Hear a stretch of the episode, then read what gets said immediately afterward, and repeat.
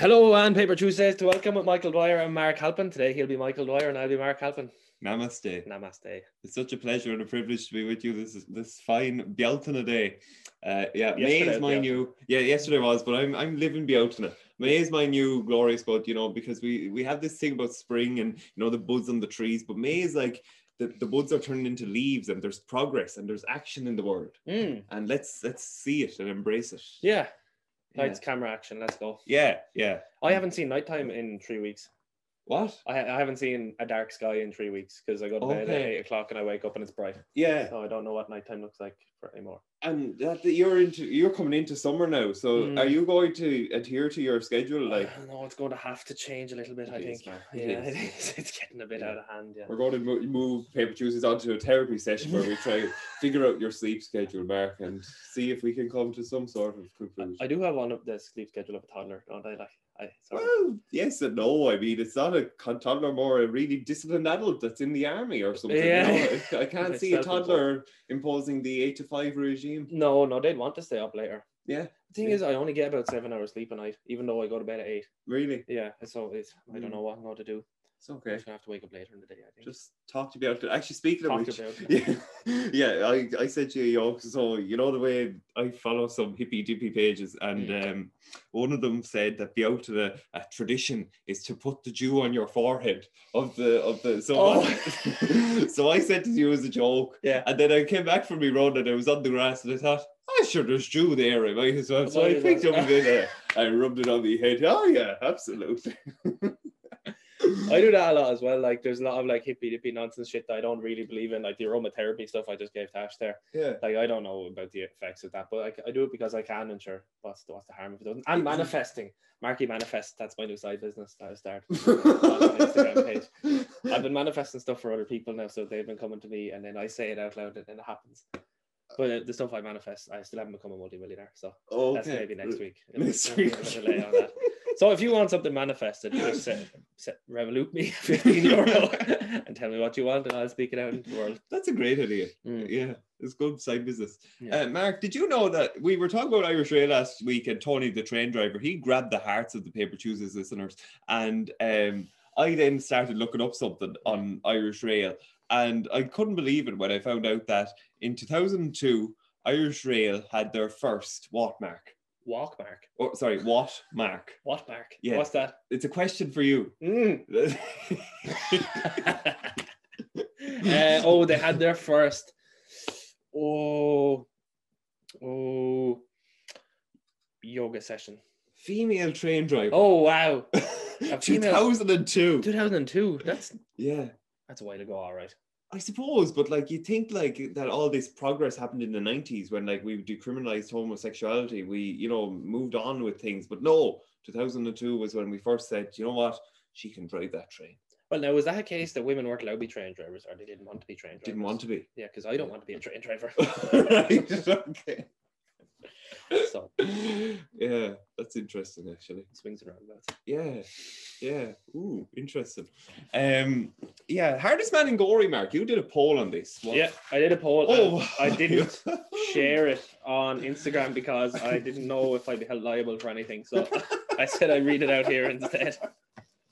Very good. Okay. Uh, it's interesting the polls on Instagram to get see the kind of feedback and what's out there in the world. Yeah, I it? think what's more interesting, oh, no, yeah, absolutely, Mark. But I think what's more interesting is the fact that you come up with these polls in the first place. You know, it's John Paul the second or Jake Paul. You know, it's it's it's uh, rashers on the pancakes. That was a good one. Yeah, I was. That was actually like fifty-one. it was. 50. Yeah, you're right. Yeah, You're right. uh, you were in favor.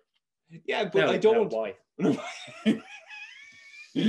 I don't. Um, I haven't had it, but I think that if I wanted it, I'd do it.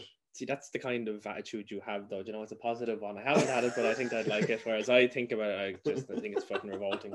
And then I probably would like it if I ate it. So, Right. you know, Yeah. Yeah. swings and roundabouts. Yeah. so the hardest man in Gorey here are the contestants. Okay. If you if I left anyone out and you're listening, please let me know. Just fix that now. My forehead looks massive. So we have number one. No, this is actually a no no particular order. So we have Colin Tyrrell. Mhm. We have the Viper. I don't know who that is. Is that the. Viper from Hardy Bucks? Uh. This next one is kind of funny and it's kind of uh, you'll have to think about it to get it. right. Uh, Greg Jacob. Okay. the hardest man. Um, yeah. And by the way, Mark, um, do you might be asking who who submitted that one, Mark? I don't know. Next, after Greg Jacob was Ger Lacey. right. Okay. Okay. After right. Ger Lacey was John Woodburn. Okay. Right. Okay. After John Woodburn was Mert. Merch. That's Yeah. a After Mert was the Wicked Chicken. After the Wicked Chicken was Dylan Kenny. Oh, right. Okay. Okay. After Dylan Kenny was Wiz Doyle. Don't know. Wiz. I don't know who the Wiz is now. I- No. After the Wiz was Mick Wall. Okay. I, I Good contender. Good contender there. Yeah. Uh, after Mick Wall was Fab O'Brien. who Okay. We He's can't put we can't put anything on Instagram without Fab O'Brien coming back. After Fab was Tom Stafford. right. After Tom was Gavin Stamp. Okay. After Gavin was Niall Fitzgerald. Okay. Yeah. I'd pretty back up Niall. Fitzgerald. Yeah. Uh, after Niall Fitzgerald was Trevor Lally. I don't know Trevor. Do you know Trevor? I know of him, yeah.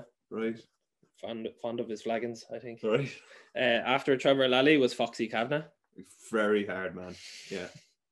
He's gone fishing with my father today. Actually, shout out to Foxy. Shout yeah. out to Foxy. On a paper Tuesday hat, he's going to Dr. Is he? Yeah, yeah, yeah.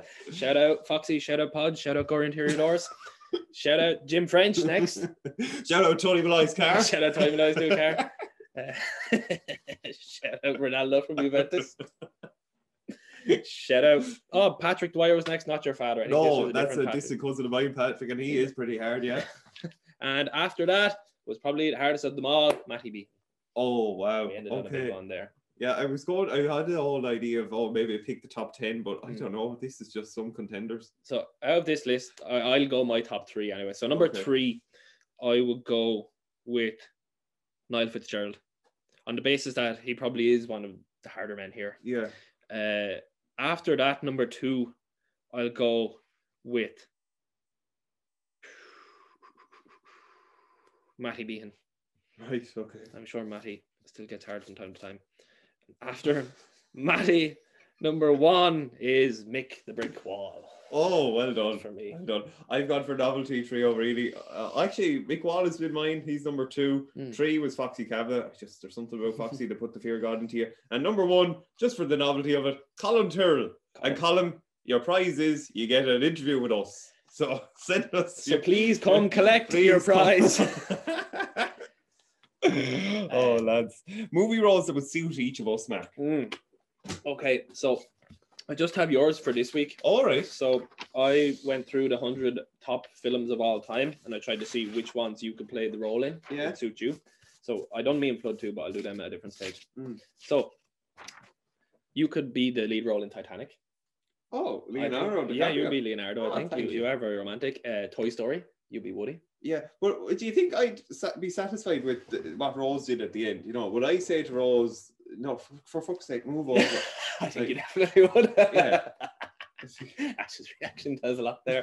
Um, so Toy Story, then I think you'd be Woody. I think you'd be loyal if you had an Andy. I think Yeah. you'd, you'd have Andy written. on You probably have Ash written on the sole of your foot. I'd say.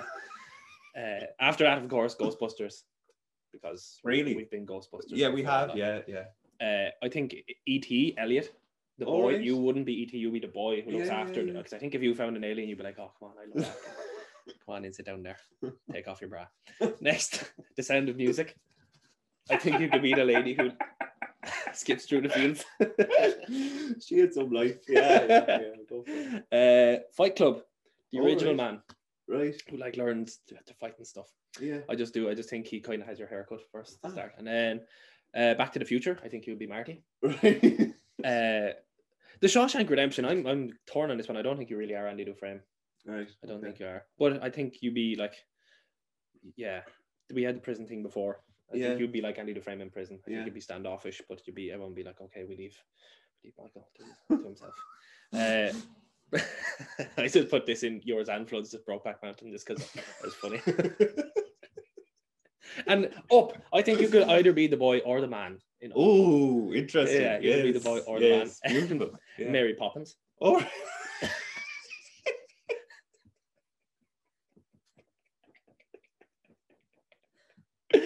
Uh, Casablanca. I Oh, Rick. I'd love Rick to be Rick. Wait, wait, which is Rick? Is he the? We've always have Paris. I think that is Yeah, Rick. yeah, Yeah, we'll always Rick, have. Paris. we'll always have an Oscar. and the Notebook. no, I haven't watched that. Have you not? No. Actually, maybe watch the Notebook. Yeah. Yeah. So there we go. Well done, Mark. Yeah. Um. Oh, okay. I know. I've done the thing where I Yeah, read the yeah, next know. page, and so Mark, I'd like to ask Mark, Southeast synonyms. Tell me about. We're back. okay, so synonyms are back. So what this game is is I come up, or sorry, there's so synonym is a word that is another word for another thing. Yes. Yes, right. So I've picked things or places in south the southeast, and I've replaced those words with similar words that mean the same thing to try to get the same Oh, connotation. You'll see as I go. So, Okay. so what was apple green glass day was like um, fruit green or something. I don't know. Right. Shane So, and number- Ash can join Shane in. and Ash, you can join in, yeah. Um, and we'll just repeat what I say in case it doesn't pick Sure. up. Like, so number one, duplicate shore. Um, twin. Additional. No. Uh, twin. Twin. Uh, duplicate. Copy. Copy. Shore. Beach. Uh, beach. These are in the southeast. Yeah. So it's S H O R E shore. Coast. Coast. Not anywhere. Duplicate. What do we do? Copy. Um, replace. Um, oh, Janie. Any ideas? Duplicate. Copy. We're very close to it. at the Clone. Beach. Uh, Yeah. Clone. Why, why did you say Clone Beach and then go? Um, you got the whole thing. Clone. I never thought that. Yeah. Well done. Well done. Thank you. Well, you got it. Uh, Only Num- because of the clue. number two, riveting. Ribbiting. Ribbit. Riveting. Do you mean riveting? No, riveting. What does Like riveting The mean? frog. The frog. All right. Ribbit. All right. what does a frog think? um, riveting. Frog. So, frogging. Um, What's that? Ribbit. What's going on? Um, a clue for this one, Mark? Uh, oh. Bray.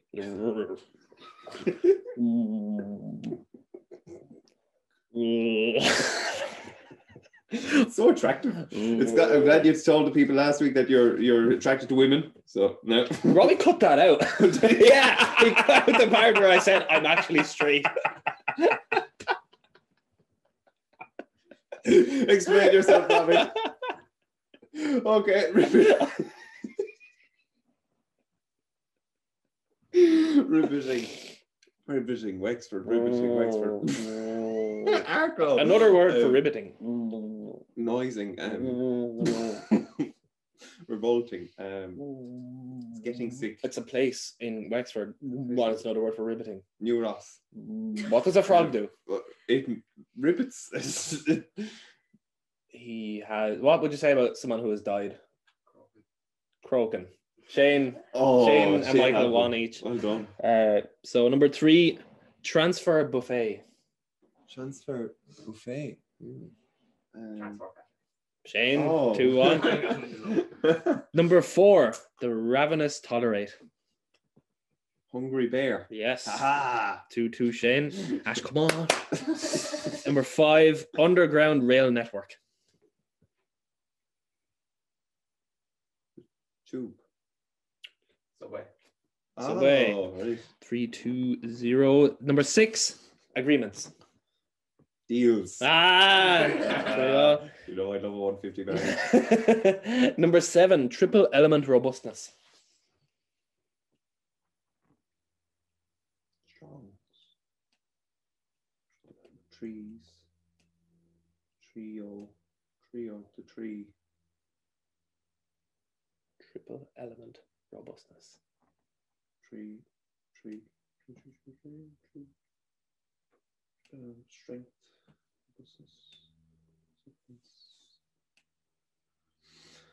Oh, Mark. Oh, dear. Um, triple element robustness. I know there are people shouting at the screen now. Try Factory Fitness. Ah! Yes! Ash, Three, two, one. two, one. Number eight, Gorey Wardens. The traffic people. Not the Gorey Guardian. The traffic. Oh, those was close. No, no, not the traffic warden. Yeah, gory them. Nope. All right. warden. What's Oh, another- warden, What's a apologies. warden? Warden is a guard or an officer. Um, A Mark. park. gory traffic guard, warden. Park. A park. Ooh. Park. Ranger. Ranger. Gorey Rangers. Oh, Oh, I will give it to Ash. We'll give it a Only three for two her. two. Uh, number nine. Throw blazes. Fire. yes. throw blazes. Throw. Catch. Uh, throw. Throw. Fire. Um, It's one of the restaurants. Fire something. kind oh, of ring garden. Or dragon. Garden. Dragon. This one isn't in the town. Ooh. It's closer to here than it is to Gorey. Ooh. Throw blazes.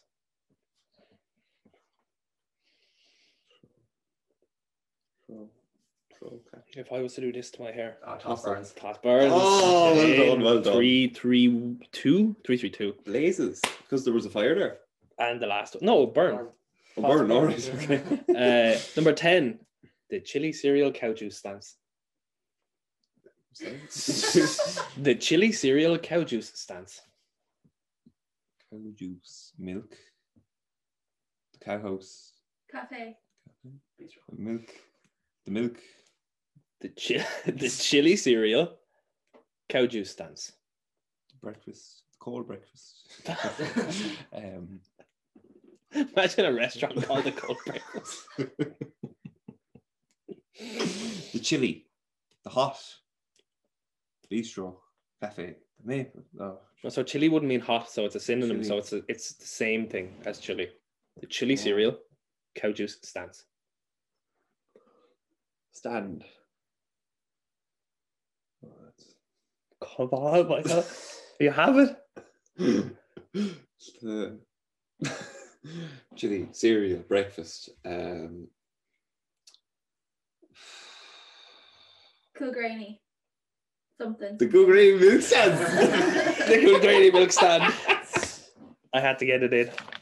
You love it. I love it. I love What it. is it about it? Is it just because like it's the only thing in Kilgraney that there's a monument to? So I never noticed it before, and Oh, then right. one day I was uh, after drinking in Joe Gardner's, and I was waiting for a lift outside the gate, and I seen that across the road, and I was like, "What is that?" And I never, it's been there the whole time. Cool Yeah. Milk Stand. And I was like, I just took a photo of it, and I was like, "Live Life 365" or whatever on it, because I just thought it was funny. And now every time I go past, I have to post a photo of it. Anne is in the waiting room, so let's find out what Anne has to tell us.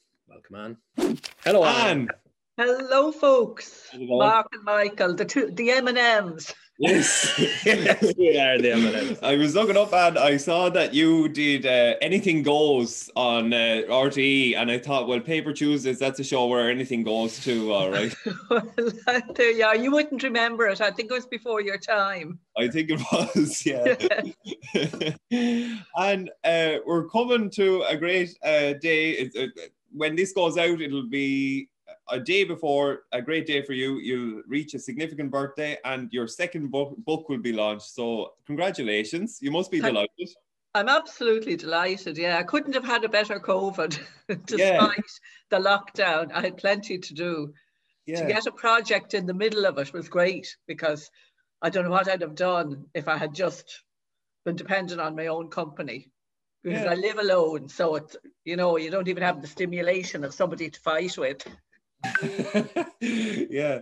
And when we first connected, and you, you said the world has many oysters for us all. Um, do you feel grateful for this blooming life of yours as a published author now? You've two books published and a, and a third of the trilogy on the way. Um, how, how does it feel? Oh, absolutely wonderful. There's the high you get when you get that publishing deal because I got it. I went through. Um, I entered a competition in the Wexford Literary Festival, and it was meet the publisher. Now it's very hard when if you send in something cold into a publisher, it rarely gets read because they get hundreds and if not thousands of applications every year for novels. And you could be, they call it the slush pile. And sometimes you never come to the top of the slush pile. So it's not that your book is bad, it's just it never gets read by anyone. So I entered the Meet the Publisher competition and a panel read, you send in maybe, I can't remember, was it three chapters or something, and a synopsis, and a panel read them, and they put forward a certain number of them to meet the publisher, they shortlist them. So when I got the first email to say that I was shortlisted, I was absolutely delighted. And then we were to meet, I was to meet the publisher to do a sales pitch on my book face to face. And then covid happened so they had to do it online. And i had never done zoom before and i wouldn't be your average technical expert. But anyway it went fine and it was paula campbell from poolbeg press. So we did the, the zoom interview and halfway through when i was uh, talking um, through my synopsis i said do you want me to continue? Oh, yes, she said, I want you to continue. I'm dying to know what happened next. So that gave me great confidence to continue, you know, the interview. Yeah. And then within, I think it was within about 48 hours, I got word back from her to say, we want to sign you up for a three book deal. So I couldn't believe it was happening because I've been writing for years and you're plugging away, plugging away, and you, you just get nowhere for a long time. So any aspiring writers out there, I would say keep entering the competitions because it's one way to, it's kind of a side door to get in, to get your stuff read. Yeah. You, you described previously um, a very interesting process where when you were around 50 you you wanted to you you had the discipline for writing a book and in the end you just tossed it away because there was something missing looking back on that, you must be so grateful that you've continued to plug away at it. Yes, well, I remember seeing um, an article in, um, I think it was in one of the newspapers, and it was write a book, write a novel in a year, and I said, "Oh, I can do this." So I went through the motions of doing exactly what the course said. This writer was doing a um, a column a week, and you got your instructions for the next week. So I worked through this. But what I didn't realize was while I was obeying all the rules, there was no spark in it because I didn't have the basic idea. I didn't have the drive for this novel. You know, I had the steps. And I went so far in it and I looked at it and I said, oh my God, that's so boring. I wouldn't want to read it. So why would anyone else? So I abandoned that. And it was years after that, I wrote some short stories. And then years after that, I was doing my own family tree, doing the research for it. And I came across ancestors that had gone to America in the late 1800s. And, we'd lost all contact with the descendants of those over the years. So I eventually did research and I resurrected a few of them. And that opened a whole new door for me. It was hearing their stories. There was one over in America who partic- was particularly interested, and she started telling me stories about people, what had happened to them. And I realized there's no such thing as an ordinary life. Hmm. Everybody has twists and turns in it. And, you know, sometimes that'll direct you in a way that you never envisaged. So when I had done up the book on the family tree and the photographs and the different stories, I went to America and I met up with some of these descendants and I gave them all a copy of the book. Now, it was only a book that I had printed in the local printers and they bound it for me. It wasn't a professional job, it was, you know, a ring binder type of thing. so I gave them all a copy of it. But at that stage, I had got the idea there's some sort of a fictional family tree that would make a good novel here. Mm. And that was the first time I felt fired up with an idea for a novel. So while I was in America, I did some research into locations so I'd get the feel for the place. So one for the first book, San Francisco was one of the places because um, some of the scenes were set during the 1906 San Francisco earthquake, which devastated the city completely. So I did a lot of research on that and I wandered around the city getting a feel for it. Boston was the other place I located it. So again, I did a lot of walking in Boston and got the feel for it.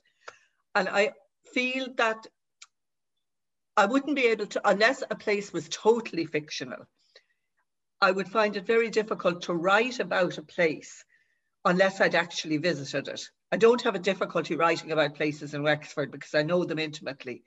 Um, But this might be a good time, Anne, to you you um you picked a two you kindly picked two uh, samples from the book, and one of them was with Johanna arriving in Boston.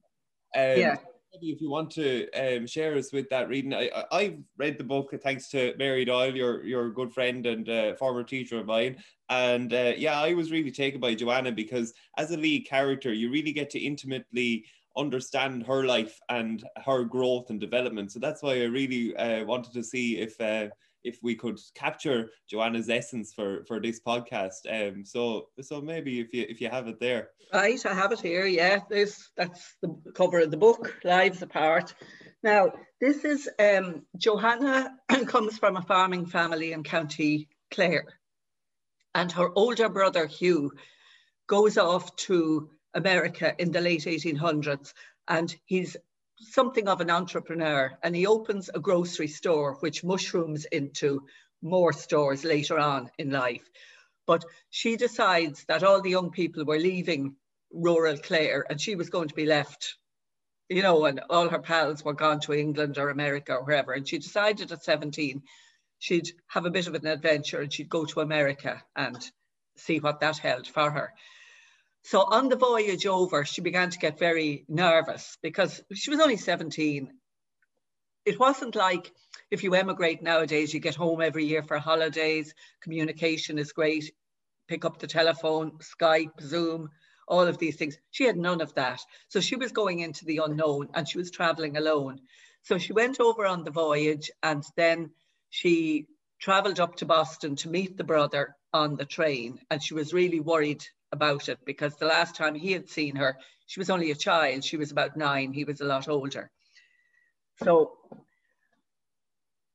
as the woman had said, Hugh was there waiting for her when she alighted from the train. She scanned the crowd, wondering if she would recognize him in the throng on the platform. The last picture she had of him was the day he left Ireland. Hanging on to her mother's hand, she watched her big handsome brother in his best suit, his only suit, and his thick wavy hair blowing in the wind as he said his goodbyes. She remembered her mother's eyes, her wonder at their redness, herself oblivious to the possibility that she might never see her brother again. The space between child and adult, a distance too wide to span, right there on the quayside in Ireland. It was, it was like it had all happened yesterday. And now she was here. She was here. Family, but a stranger meeting a stranger. So that was her anxiety um, on the way over. So I can read another short passage where it's 50 years later. She had had her life in America and she had never been in a position to come home on a visit to Ireland. Mm. But the brother Hugh treated her to this trip and he came with her. He had been home because he'd been home on business at different stages, but it was something that she could never have imagined that she'd be able to do. But at this stage, her parents were dead and everybody was much older. So she's arriving, her, her eldest brother Art stayed at home. He was the farmer in the family. And he picked Hugh and Johanna up from the train station in County Clare. And it's 1926. A sudden sun shower spilled down on them as they approached the turn. Its force slowed Art to a crawl as he strained to see the road ahead through the drenched windscreen. The water seeped in through the loose joints of the car as Johanna moved away from the frame.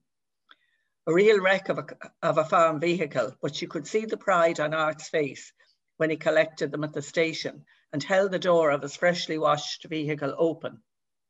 Probably not up to the standard you're used to, but you've no idea how it's changed my life, Art beamed at them. The cloud burst stopped as suddenly as it had started, having washed the dust off the hedgerows. At the top of the lane, Johanna asked him to stop and let her out to walk. Her heart thumped as she watched the two men bump along the rutted laneway towards home. Home. She was home at last. She stood and listened to the sounds all around her and breathed in the damp smells of the earth, as she waited for the car to disappear. She could hear the glugging as the earth drank in the recent shower and watched it spill its excess into the trickle of the roadside ditch. The rich waft of wild clover, a sweetness forgotten, came on the air, almost making her sneeze. When the curve of the driveway had swallowed the two men, she relaxed and looked around. She didn't want Hugh in her ear or Art bubbling with excitement in the driving seat. These first few moments were precious. She had waited so long. She now wanted to have them alone, in peace and at her pace, not to come upon it suddenly in a rush, but to stroll through the past and into the present, savouring each moment. She wanted, after the weight of a lifetime, to round the corner and see it in the distance, to spot the changes one at a time as she walked up the driveway. She had no intention of throwing away the weight of nearly 50 years in one short minute. There's, I always feel that people who emigrated way back always had this yearning to come home to Ireland. And for a lot of them, it was a one-way ticket. They never got back, but they always had this, this yearning and she was no different and you display a remarkable um, understanding of people. And like these are fictional characters but when i read the book i i had my had to stop myself from saying in conversation to people oh did you hear the story about so and so only to remember then that it was the fictional book that you had written you know? So that's how vivid these uh, descriptions come alive. I, I can't help but think like has that been a skill that you have over your lifetime in understanding people and understanding um understanding what works, especially with your time in RTE? Um, RTE would have been my university because I left school early. But um, I think as you get older, you get the one thing you get is you gain a bit of wisdom. And if you're, I was always very interested in people, and I was a peculiar sort of a child. Um, when I'd be in my grandparents' house, I'd always be listening into the adult conversations, and I always had a fascinating for rooting in the sideboard for the old at the old photos and wanting to know about these people. So I always had an interest in people, but I think if you can empathize with people, now it doesn't come when you're a young person, it's something that evolves slowly.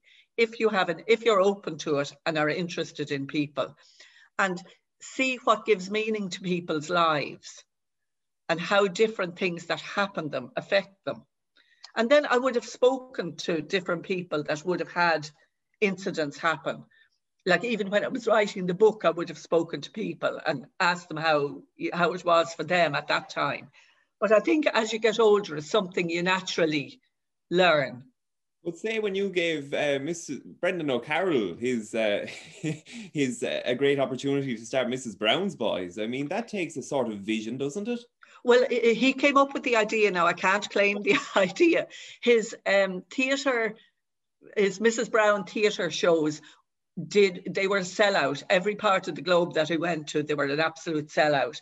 But Brendan had uh, decided to do a feature film at one stage, and um, it kind of hit the rails. It didn't it didn't work financially, it didn't work out.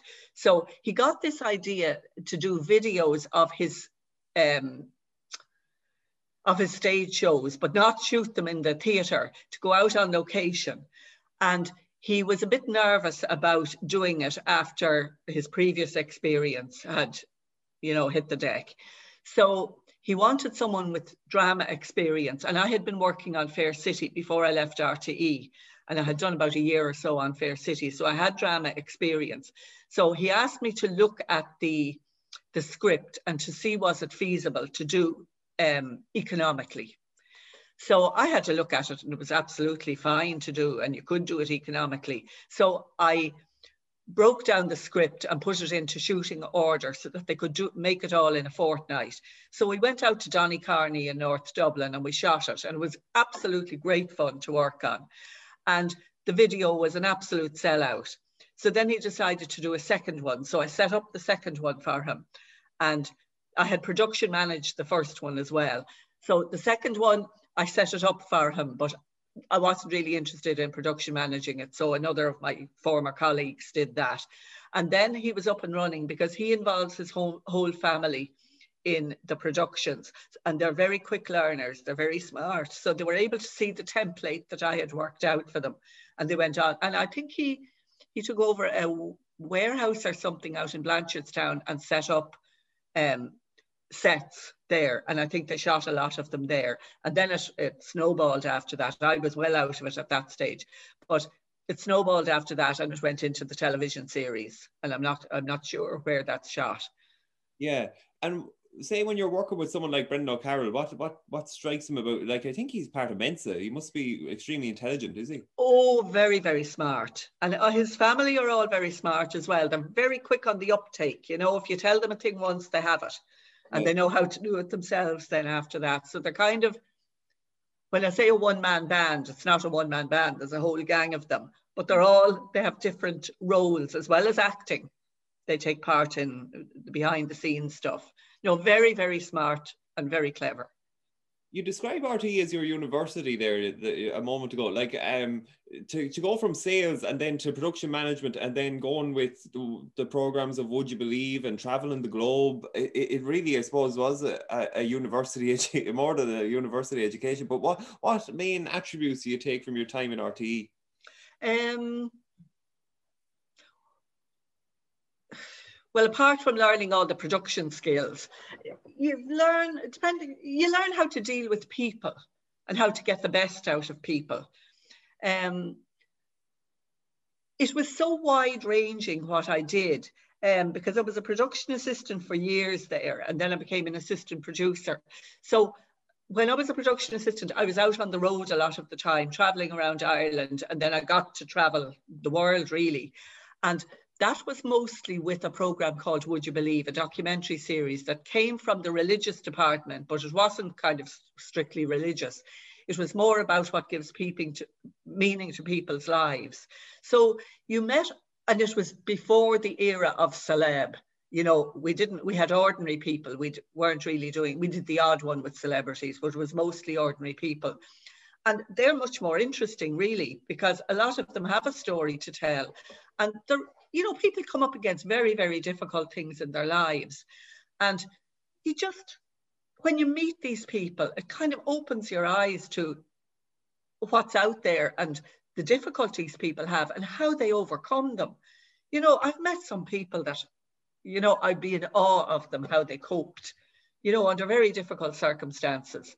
Um, so that was that was probably the program that I learned the most on, and I worked on. We were moved around every year to different programs. You never got settled anywhere, but every most years I got back to working on that because you might be filming for 26 weeks, and then the other 26 weeks of the year you'd be working on some other program. So I did a lot of studio stuff as well. Um, that was very, I did a lot of the live studio, the uh, Kenny Live and Saturday Live, where people who weren't presenters, we put them in front of the camera and got them to, to choose their guests and present the show. And we'd all sorts of people. We had Bishop Eamon Casey did one, Fergal Quinn, the supermarket supremo, did another. Um, oh, there was Was that I Brendan Shine did one. Did um, what do you call? Um, did Ian Paisley's daughter do one? She did. Rhonda Paisley did it, yeah, and the Paisley family came down for that. Were you or were you involved in the production of those sort of programs? I was, yeah, yeah. I worked on all of those. Oh, right. And what, did Pat, So- what was he like, or what was? Pat was great to work with. Pat was somebody that he'd come in. He wouldn't be in the office with you, but he'd come in for the meetings, and you would tell him a thing once, and he just he was like blotting paper. He just absorbed absolutely everything. And the amazing thing is, he remembered everything. You know, and so much information coming at him from researchers and about all the different people, and he just he just soaked it all up. He was great, very professional to work with. Another person who was great to work with was Daniel O'Donnell. Daniel was absolutely brilliant. Now, I wouldn't have been a fan of Daniel's, but friends of mine down here in Ballygarrett, Mary and Breda Doyle, Breda has the shop at Poulshone and Mary teaches in the school. They forced me to go along to a Daniel O'Connell, uh, Daniel O'Donnell concert in the Unyoke. Do you remember the Unyoke? Okay. Burnt down. Um, Oh, it was a brilliant night, and Daniel had the audience eating out of his hand. And I had never worked with Daniel at this stage, but I remember there was one um, mother or grandmother, and she was trying to take the child had gone up onto the stage at the end, and she was trying to take the photograph, and the camera wouldn't work. And Daniel just sat there with the child on his knee, and he chatting away to the audience, and he was saying because the mother was getting into an awful state at this stage, our camera wouldn't work. Relax, relax, mother. We're going nowhere. Take your time. You'll get it. You'll get it. And the child stayed with him.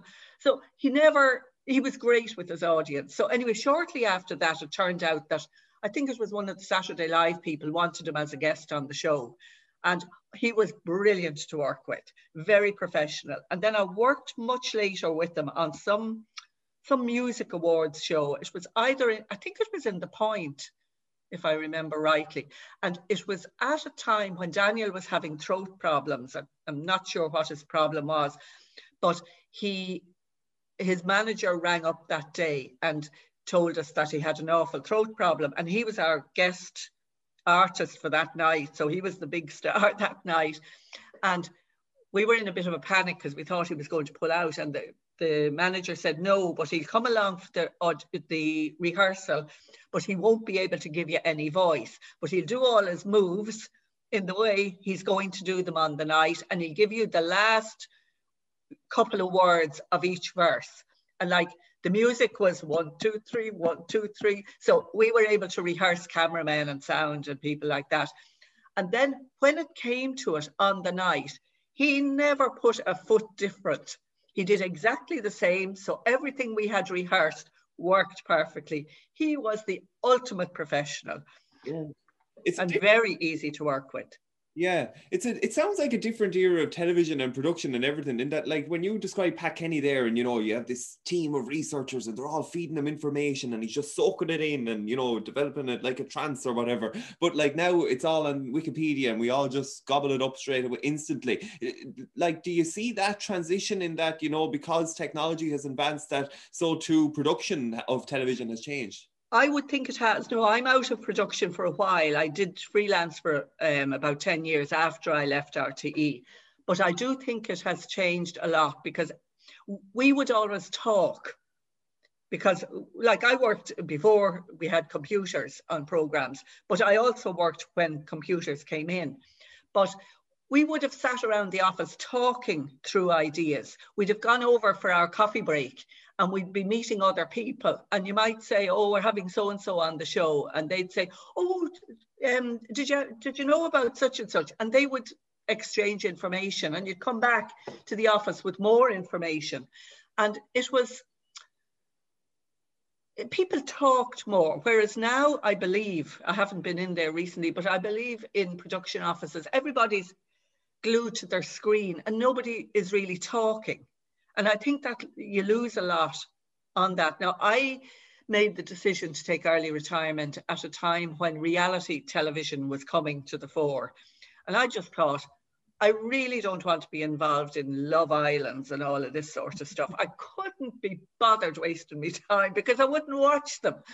So um, I thought now is the time. I've had a great career. I've worked on the most interesting programs, and they're not going to get more interesting apart from there are interesting programs, of course there are, but the chances of getting to work on those, you'd have much more chance of working on the the reality stuff, which I didn't really want.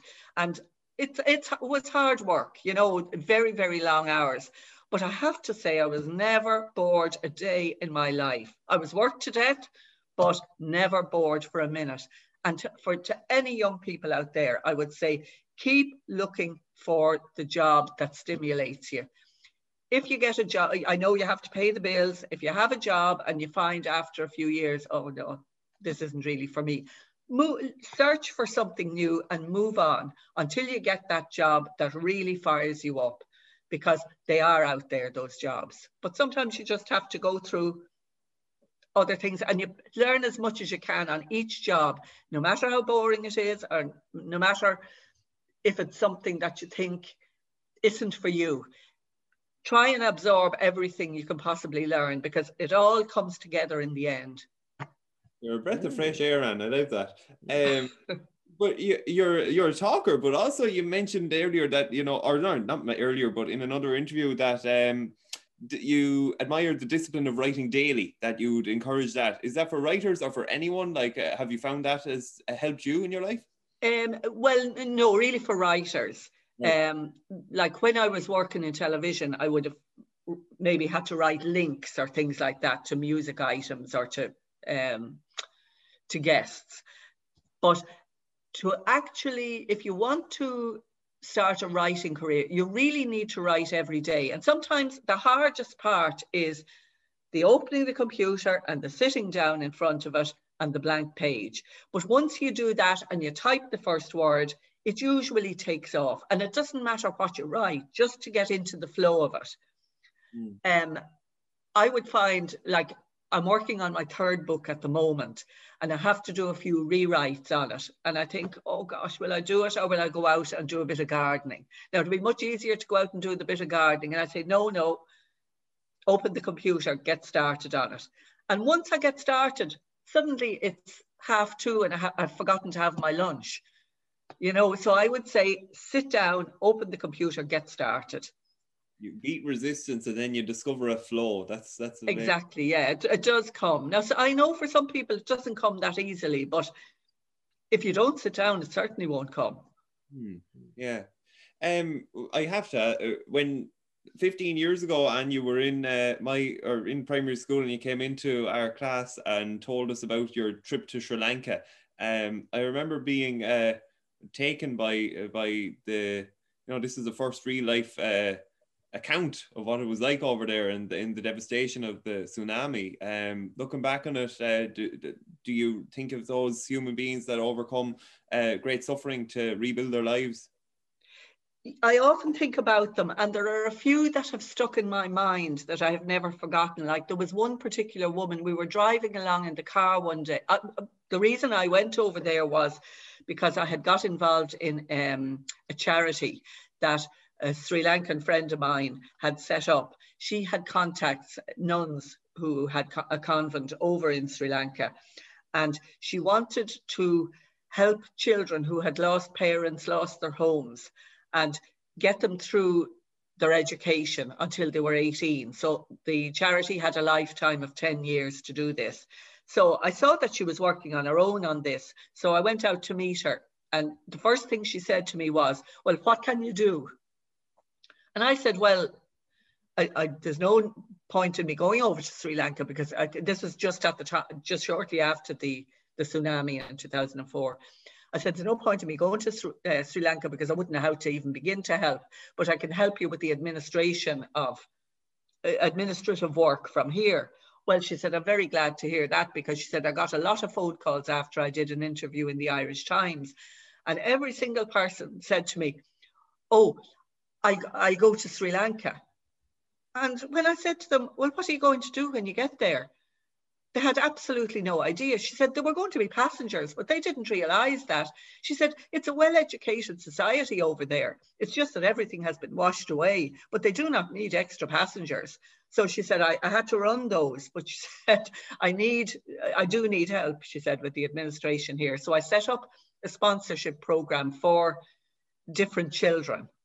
And um, there were nuns over there that had now, when I say a convent, it was a, a, small bungalow and they had a bit of land with it. So we financed um, an education centre and the local people, they got work out of it because the men all built the education centre. Now, it was when it wasn't a greenfield site, it was a brownfield site. There was nothing, everything, trees, everything had been swept away. So they built on this site anyway, and they got up the education and activity centre. But by the time I went over, it was a few years ahead. And I was able to see where I had seen the original photos of the devastation. And when I went over there, they had built this activity centre. The nuns had got the children involved in planting a garden and all the lovely tropical plants. It was beautiful. And I saw, went around and I saw all the work that was done. And it was slow, but it had grown and they had animals and they were teaching the children how to, it was a rural place, teaching the children how to look after the animals. So they had hens, they had a, a cow, they had various things and they had the children growing the vegetables and they allowed the children to sell some of the vegetables. But I remember when I was over there, driving down a street one day and I looked out the window. We were stopped in traffic and there was a woman sitting outside a building and she had this expression on her face. I, I can't even describe it, but it haunted me to this day. She looked totally as if her whole soul had been sucked out of her. Now, this was about three or four years after the tsunami, but I just thought that woman has never got, her spirit has gone. And God knows what had happened to her. I don't know. She probably lost her whole family or, and her home or something. But that woman's face haunts me still. And she was only someone I saw out through the window of a car. So it, it does affect you, you know. And then you hear stories later on where some of the children that um, you had managed to help, that they had gone on, they'd got married, some of them had gone to university, they'd, some of them became dressmakers or whatever. But it was great to hear that they, they actually survived and they got their lives together again. But it was a shocking time, shocking. So from talking to you, Anne, it seems like an interest in people has fueled all of this. Your time in RTE, your travels to Africa, Guatemala, and Sri Lanka, and now this this trilogy of books. It's it's a it's one extraordinary life. It is. I've been I've been very lucky, really. But you have to you have to work hard to make the luck. Yeah. Yeah, and I think you have to follow your dream as well. I always had this idea from the time I saw that article about how to write a novel in a year and the disastrous start. I still had the desire to write it, but it wasn't until I did my own family tree that the idea of the novels came to me. And I went for it then. I had time to do it because I wasn't, I had given up television work. And I just had time and I went to a lot of different creative writing classes. Um, I went down to County Clare at one stage to, there's a, a lovely writer called Niall Williams he um, he'd be one that would be long listed for the Booker Prize, but his books are absolutely beautiful. He wrote a book called Four Letters of Love, and I read that oh, 20 years ago. But prior to that, he had his wife is American, and her grandfather was from Ireland, and the grandfather left her a cottage in County Clare when he died. So Niall and his wife came back to live in the cottage. And between the two of them, they wrote a series of books on living the good life and restoring the, cot- restoring the cottage and growing their own vegetables. And then he went on to write his own novels after that, and he runs courses. And I did a course down in his place. Oh, this would be this would be probably 20 years ago. But what I learned on that course, I had a short story and oh, I thought this was a great short story and I thought it was well polished up and everything, but I needed a little extra help. I had something to learn, I knew that. So I went down and I discovered that the other people on the course were people who are doing masters in creative writing in the University of Exeter and places like that. And they, I was completely out of my league. And here was me clutching my little short story. So what I learned from that course was how much I had to learn. So I was really only, I wasn't even on the starting blocks at that stage, but I kept at it and I did other courses and I did one with a woman called Patricia O'Reilly in UCD and that was the turning point. She was absolutely brilliant. So I went, I did it for a few years with her and I learned how to craft and how to add layers to my writing. At this stage, I had started the, the novel and, you know, how to develop your characters, how to write, you know, to have people in the landscape wherever you are setting your, your books. So I learned all of that and I realized there's a whole craft to be learned here. So it has taken me about eight years to get to the stage where I was able to craft the books up to a level where a publisher would be interested in them. Wow, gosh, you really have to chip away at it. Mm. Uh, Mark, have you any questions? Or? No, no, I'm No? happy enough. Yeah, and it's been a pleasure. Oh, we conclude actually with another great tomb. It's uh, I Crossed the Line by Liam Dunne. Uh, it was written by Damian Lawlor with his assistance. And uh, if you want to select a page between 1 and 288, we read a random paragraph from the book. If you want to pick a number, Anne, between one and two, Um, 55. five. I have no idea now what I'm picking. Or Um, at least motivation was not in short supply for my last year as a minor, and in the 1986 Leinster Championship, I was finally selected to play on the team and lined out at right half forward against Carlow. We beat them well, I played fine, and we had another good win over Laois in the semi final. Yeah. There we go. Story into Liam Dunne's childhood. Yeah. And best of luck with the book. And the second book is out uh, this week. What is it called again? The second book is called Lives Without an End. And again, it's based on a character from this same family tree. It would be a niece of Johanna's, and it's basically her story. So that is set in Clare and Boston, and in a lot of it is set in County Wexford, around the Riverchapel, All right. Ballygarrett Riverchapel area. Oh, no way. All right. Yeah. Oh, love it there. Or did you have family connections before? Because you lived in, near UCD for a good while. Yeah. Yes, I was brought up in Dublin, but my mother is from Gorey. She was from um, Charlotte Row, Oh, and they left in the late 1920s and came to Dublin to live. So I was born in Dublin. Well, I wasn't born in the 1920s. I'm old enough, but um, you know, she was in her late teens at that stage, and they came up to Dublin to live. But my summer holidays were always down around the Courtown Ballymoney area because we didn't have a car, so we couldn't be going over to the Wild Atlantic Way. We had to stick where there was a train would deliver us, and it would deliver us to the trains. I, my grandparents used to come. My my grandfather, I always felt sorry for him because on the train, as soon as we'd leave Ar- Arklow, he'd be looking. He'd stand up and he'd be looking out the window, and every year it was the same. He'd say. Pearl, Pearl, I can see the creamery at Inch. And his heart never left Gorey. He should never have gone to Dublin at all. And it was as if the creamery at Inch was going to be moved. But. Oh, I can see, and the excitement. And we rarely saw him for the whole week of the holiday because he would meet up with his friends at Gorey and go off and do whatever. I don't know what they did. I was a very young child. And we'd go off to our farmhouse holiday in Ballymoney. But I always had a feeling for Wexford and I always liked it. So when I was in my 20s, I decided I wanted to buy some sort of a cottage and live off the hedgerows. So I bought the place in, in Ballygarrett and I've been coming and going for over 40 years now.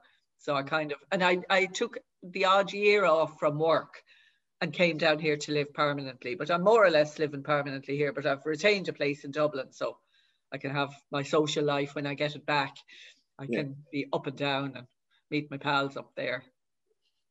That's So, oh, there's just one thing I want to say that a lot of readers mightn't realize, but reviews are very important to a writer. I never knew this until I, I had my first book published, but reviews on Amazon and Goodreads, to, if you enjoyed the book, put up a review and give it the star rating, whatever star rating you feel that it deserves.